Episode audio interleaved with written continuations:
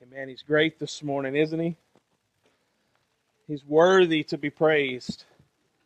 It's not because we're the best singers or the best musicians. Thank God for the talent that we have, but it's because He is worthy to be praised. Ladies and gentlemen, we don't get those goosebumps because we're awesome. We get them because He is. It's because of the Spirit that's in us that has the ability, it was mentioned this morning, to pray out, to worship out, to sing out, Abba, Father. This world doesn't have that opportunity. I didn't have that opportunity until Christ saved me. Thank God for the privilege it is to be able to pray to the King of Kings, to the Lord of Lords, to God our Father, and He hears us. He hears us. Amen. If that doesn't excite you, like they say, uh, you you dead. You need to be resurrected this morning. Thank God for the ability to pray and be heard. Amen. If you have your Bibles, turn to 1 Thessalonians chapter 3. I joked with uh, Brother Chandler before service. I said, Buckle up, Buttercup. We're going. We're doing a whole chapter this morning, but it's only 13 verses, and really, we're looking at if I could preach under this title, a vital prayer for the church. We're looking at verses 11 through 13 being our main text. If you have it, uh, we will read this morning. 1 Thessalonians chapter 3, starting in verse 11, reads like this Now may our God and Father Himself and Jesus our Lord direct our way to you. And may the Lord cause you to increase and abound in love for one another, for all people, just as we also do for you, so that we may establish your heart without blame and holiness before our God and Father at the coming of our Lord Jesus with all his saints. Let's pray this morning. Lord, I thank you for your spirit that we feel in this place today. Lord, I ask that you open up our hearts, Lord, that you clear our minds, Lord, for just the few moments that we have left in this service. Lord, I ask that we uh, pay attention and we understand and we hear what it is that you are speaking to us today. Lord, let these words, Lord, manifest themselves in our life this day. Lord, I ask this in your name. Amen. Thank you for uh, standing. I want to go ahead, keep your Bibles open. I want to go ahead and read uh, the 13 verses so we know where we're coming at in context. If you remember, if you were here for the beginning of this book series, uh, Paul is writing a letter because Timothy has brought back a report from the church. You, you remember that? They established this church in the city of Thessalonica. They're there for several months and they're rushed out of the city because of obvious reasons. The, the uh, Judaizers and the Thessalonians themselves bring up a report and they say these magnificent words. Let this be the words that the world says about us. They says these men who have stirred up the world are here. And we need to get them out, right? You remember that. Go back and read the first the first uh, chapter of the book. So they leave, they go to uh, Corinth, and Paul sends Timothy back to check on the church. So now we get to hear uh, the encouragement and the report that Timothy brings back. Looking at verse 1 it says, Therefore, when we could endure it no longer, we thought it best to be uh, left behind at Athens alone.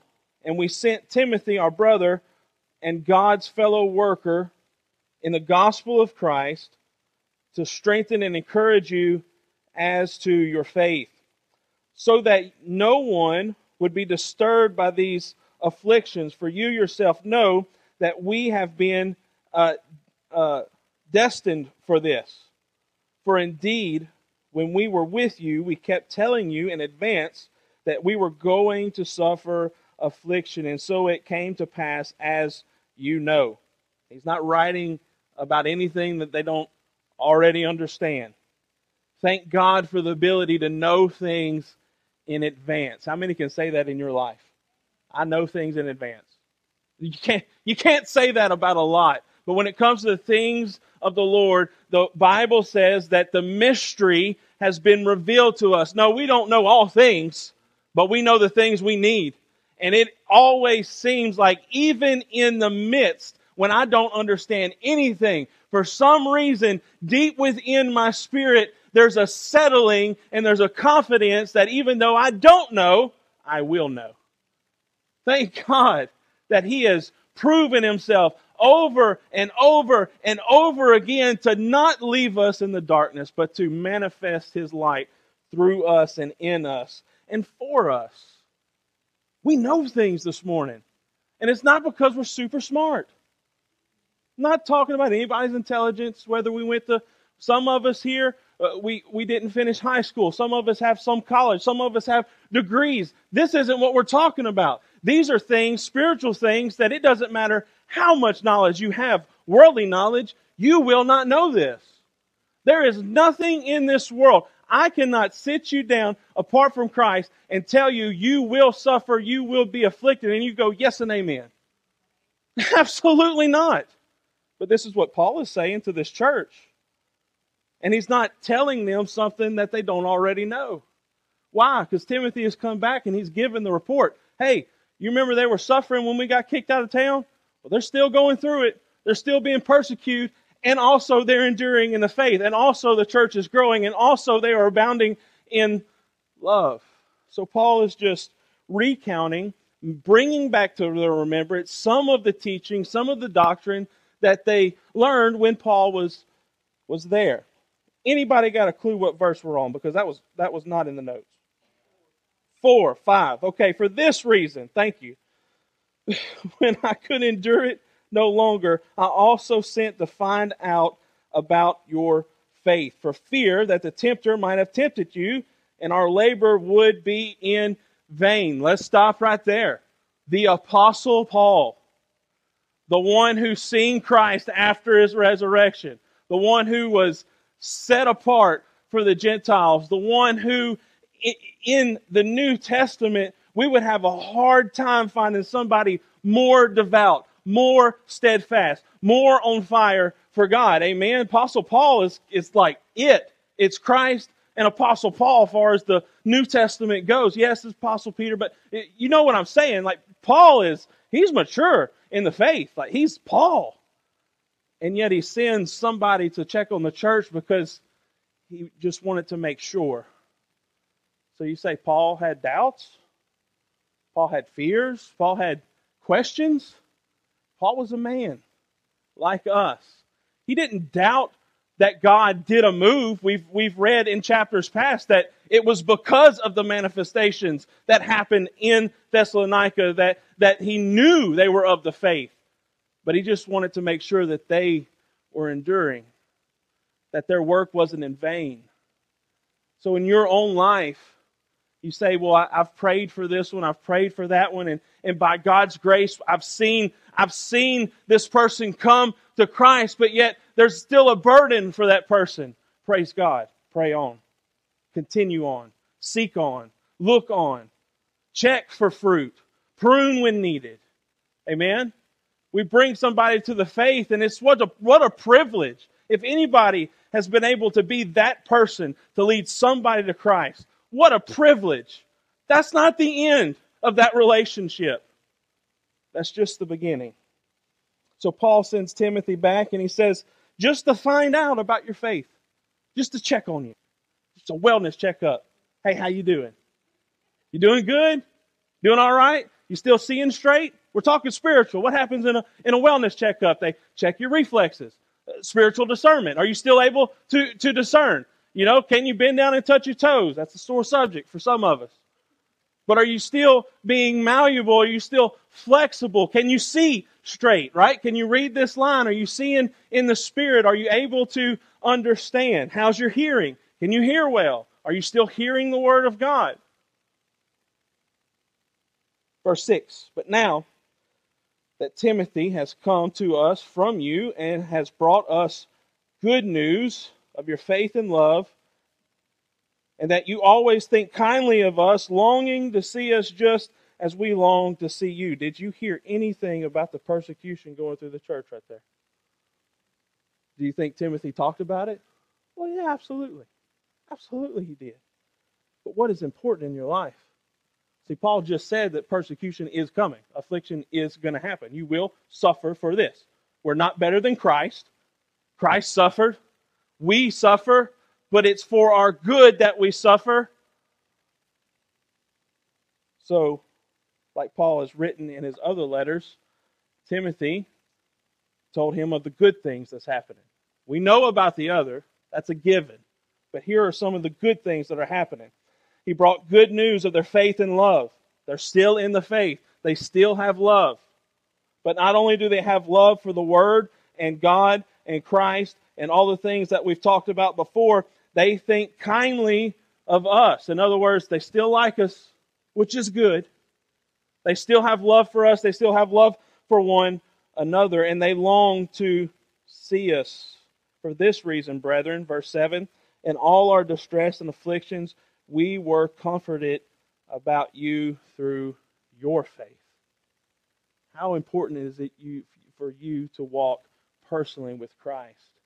You have no idea. You have no idea who you are edifying in the Spirit. When I'm low in spirit, when my faith is being tested, yes, I go to Christ. Yes, I go to the Lord. I'm able to cry, Abba, Father, but I glean from you. You glean from me. We glean from each other. I may be going through a struggle. You may be on a mountaintop. I can look at you and through the Spirit go, this is just a season. This is just a season. Because Ethan isn't any better than me in the Spirit. We have the same Spirit. But Levi isn't more peculiar than me in the Spirit. We have the same God manifesting in our life. We have the same Spirit in our life. So, although I find myself in this position, eventually I won't. And then it'll be my turn to edify while somebody's gleaning off of me. Verse 8 For now we really live. Let's read those together.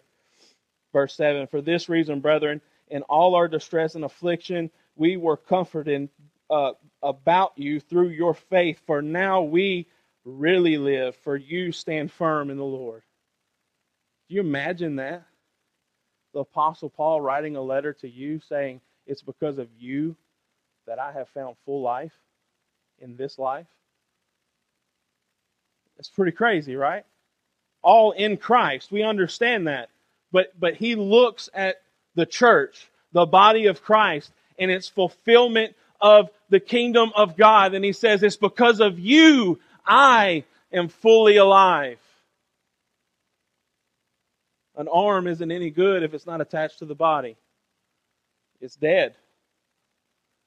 We've yet to, even though man is trifling with things they ought not to, we have yet to sever a limb and then have that limb grow another body. There's animals in this kingdom that, that can. Starfish, you could cut a starfish in half, it'll grow another starfish. We don't do that. There was a, a Tad was telling about an accident of a carpenter. He, he cut his fingers off this week. Somebody that, that we know, eh, his fingers are, are not going to grow back. They're just not. They don't. We don't do that. We don't regenerate. So Paul is saying it's because you are in the body because you are attached and I'm attached to you, it's because of your life that I live. We glean from each other. How important is it to be with God's people? The author of Hebrews didn't just write words on paper willy nilly when he wrote in Hebrews, fail not to assemble. That's a commandment. You understand that, right? We are to fail not to assemble. Why is that so important? We live with each other. We gain life from each other. I need you. And you need me. And it's not because of the position that I'm in, it's because we're in a body. And you have a portion and I have a portion, and together we make a collective, and together worldwide we make the body of Christ. One day, in hopes, glory be to God, we will be united as one. Where is your hope? What's your glory in? Why do you feel so distressed sometimes here? Why do you feel so alone in the midst of people? It's because there's, I'm not, I don't have all the body with me. There's something in me that longs to be together with the people of God. And I have people, thank God. And we have people, thank God. But I don't know my brothers and sisters in China. Here. One day I will around this world, in this community, there's people who are a part of me that I don't physically know, and that bothers me.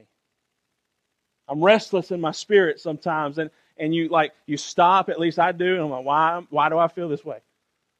And a lot of times the answer is, I don't know. I'm restless. I just don't I'm anxious. Not worried, not fearful. I'm just anxious. What is that? Stop and pray. Maybe a part of your body is in trouble. You don't fully understand what's going on, but your spirit does. I find the more I stop and pray to the one who knows, I don't have to know, but I know who holds tomorrow. Verse 9 For what thanks can we render to God for you in return for all the joy that which we rejoice before our God on your account. For we, night and day, keep praying most earnestly that we may see your face and may complete what is lacking in your faith. Verse 10 is a lot where we stop at. Have you ever been in this situation where you meet somebody in town or somebody calls you and through conversation you find a need and we say this phrase I'll pray for you. I'll, I'll pray for you. And then a lot of times that's where the conversation ends, right? It goes to a different topic or or or it just disappears. Paul kind of sets this up where he says, Night and day we keep praying for you. He's writing saying, We're praying for you. But verse 10 isn't the end of the chapter. We have three more verses where Paul actually prays for the people. And he writes it down so that they can hear the words, they can read the words. Now may our God and Father Himself and Jesus our Lord direct our way to you. And may the Lord cause you to increase and abound in love for one another, for all people, just as we also do for you, so that he may establish your hearts without blame in holiness before our God and Father at the coming of our Lord Jesus with all his saints. For just a few moments, let me break down this prayer. This is a vital prayer for the church. This is a prayer that we should be praying as a church, for the church. This is a prayer for anybody who is in ministry to be praying for the church, for your specific ministries. This is the prayer that reaches heaven. Just like we said in Sunday school, going through the Sermon on the Mount, we ask and we shall receive, knock, it'll be given to you, seek, you will find. And what we found is that as long as we do that in the will of God, those things are true. Paul doesn't pray amiss here. This is a pastoral prayer. And first, we see in verse 11, it's a prayer for God's direction and guidance. They want to see each other. But Paul understands, and we've read in passages past, that there is an enemy who has stopped that. They have tried and tried and tried to get to these. They get Timothy to them, but they're not able to go. He says the same thing about the church in Rome. My desire is to see you in God's time. Paul understands that he doesn't have control over every situation. We have a desire, and, and, this may be speaking to somebody today in your life. I have a desire to do things for the Lord, but I'm not in control of it. I just do what I know to do is right in this moment, and God directs my path. Your desire is right. Keep praying. Your, your desire is for the kingdom. His will will be done in His time. We have a problem with that.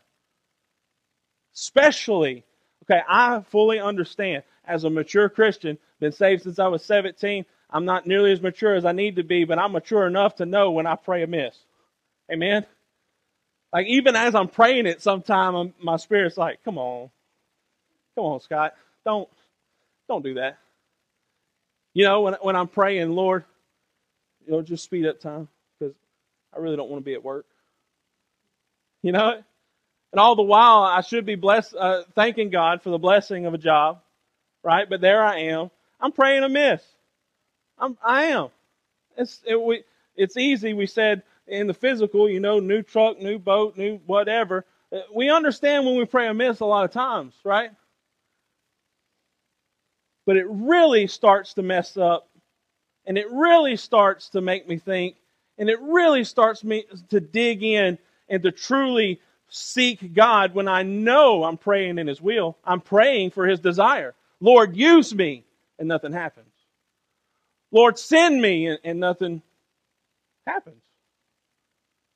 You wake up in the morning because the preacher told you you need to be witnessing, and you pray, God, send me somebody. And nobody shows up that day. Well, what in the world happened? Lord, do you even hear me? I'm praying in your will. You said it was going to happen, and it didn't happen. It will happen. We have the promise of the word that if you pray in his will, it will be done. It will come to pass. Keep praying. Keep praying. A lot of times, what he likes to do with me, I don't know if he does that with you, is is I get real gung ho and, and, and I knuckle down and I do what I know to do is right and, and I start praying and, and I'm like, Lord, send me people to talk to. And two or three days go by and then I'm like, well, well, I, I guess not. And then it's that day where somebody's put in my path. And you know what I found? I'm convicted because I stopped. I stopped praying. And God says, Here you go. Here they are. And you're like, Yes, sir, you're right. I'm sorry.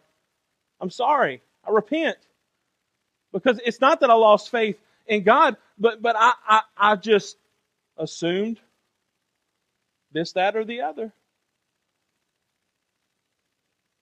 God has a sense of humor, and it, it shows up a lot in our lives. But He prays for direction and guidance. The Word of God says that we we plan our steps, but He directs our path. He establishes us. So I'm not saying for us to sit idly by and just say, God, what your will be done. We know to do things and to be about our Father's business, but understand when and if things happen in your life, it's for a reason and it's God sent. Next, it's a prayer for love to increase and abound. This one should go without saying in verse 2. We need to continually pray this prayer often and loudly and for everybody, starting with us. I need to love people better. Thank God I love people better than I did yesterday, but I need to love people better. And I need to learn to not just love the people I like. Ooh, oh me. I, I need to I need to learn to love when it really counts. It's easy to love people who likes me. Right? It just is. It, it shouldn't be hard for me and my wife to love each other. It can be difficult sometimes. She she deals with a lot. But it shouldn't be hard because she she should like me. It's reciprocal. I love her, she loves me, right? But whenever I come up against somebody who wants to be my enemy, and the Word of God says that I am to love that person more fiercely, more strongly. That's where I need help. Paul understood this, so he, he prays for the church to increase and abound in love. It wasn't that they didn't love, right? But he prays for that to continue to increase. This shows the importance of love in a Christian's life. As followers of Christ, we're called to love one another and to show that love to the world. To the world. So I ask this question today uh, to all of us. I'm not excluded from this. I've wrestled with this from the moment God has put it in my spirit. Are we abounding in love for one another? And do we love all people? Do we truly love all people? And lastly, this prayer for holiness, it's a prayer for holiness and preparation for Christ's coming. For, don't forget, we're in First Thessalonians. It's, it's about the coming of Christ. We're getting there. That's verse 13. Paul prays for the church to be established without blame in holiness before God. What a prayer. Do you feel blameless? Do you feel holy? Could you stand before God today and say, I'm blameless? Not in yourself, you can't. But the Word gives us one of the best, the best promises in this life for those who endure to the end. When we see the Lord coming in Christ, you're blameless. You're blameless. If today is your last day on this earth and you are dead in Christ, you're blameless. You meet your Maker and you hear enter in. What? Good and faithful. Is there any good? Not without God, it isn't. But that's what you hear. What a mercy. What a grace that even your acceptance into the kingdom, He calls you good. Oh, amen. To hear those words one day. What a hope. So, some application as we close uh, encouragement in the midst of persecution. You say, What persecution? We're absolutely. We are without excuse for the state that the Western church is in. We don't have persecution. We don't. You start living like the Bible says, you'll find some. You'll find some opposition. You'll find some tribulations. Power of prayer, the power of prayer. The importance of faith and love. Not just powerful prayer, but what we pray for unity among believers, and preparation for the coming of Christ. I need help in every one of them areas. Absolutely, I do. But here is the awesome part of this message God knows that, and He's helping. And He's helping. See, I am not perfect. I say it over and over and over again. We are not perfect, but the Bible never says we are says we're being made perfect from faith to faith, from glory to glory. You will be perfected. That's what sanctification is sanctified, being perfected, on to perfection. Amen.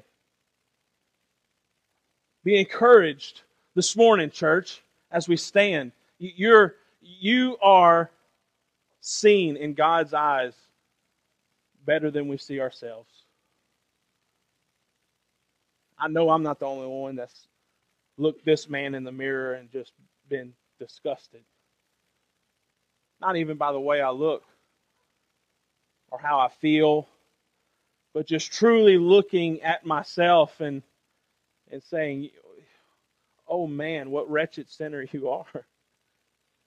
And at the same time, when that conflict is going over in my head, how in the world am I going to live up to what I'm supposed to be? I'm just this there's something that wells up on the inside of me that goes, just keep doing what you know to do is right. Just, just keep walking in faith. Look towards the hope.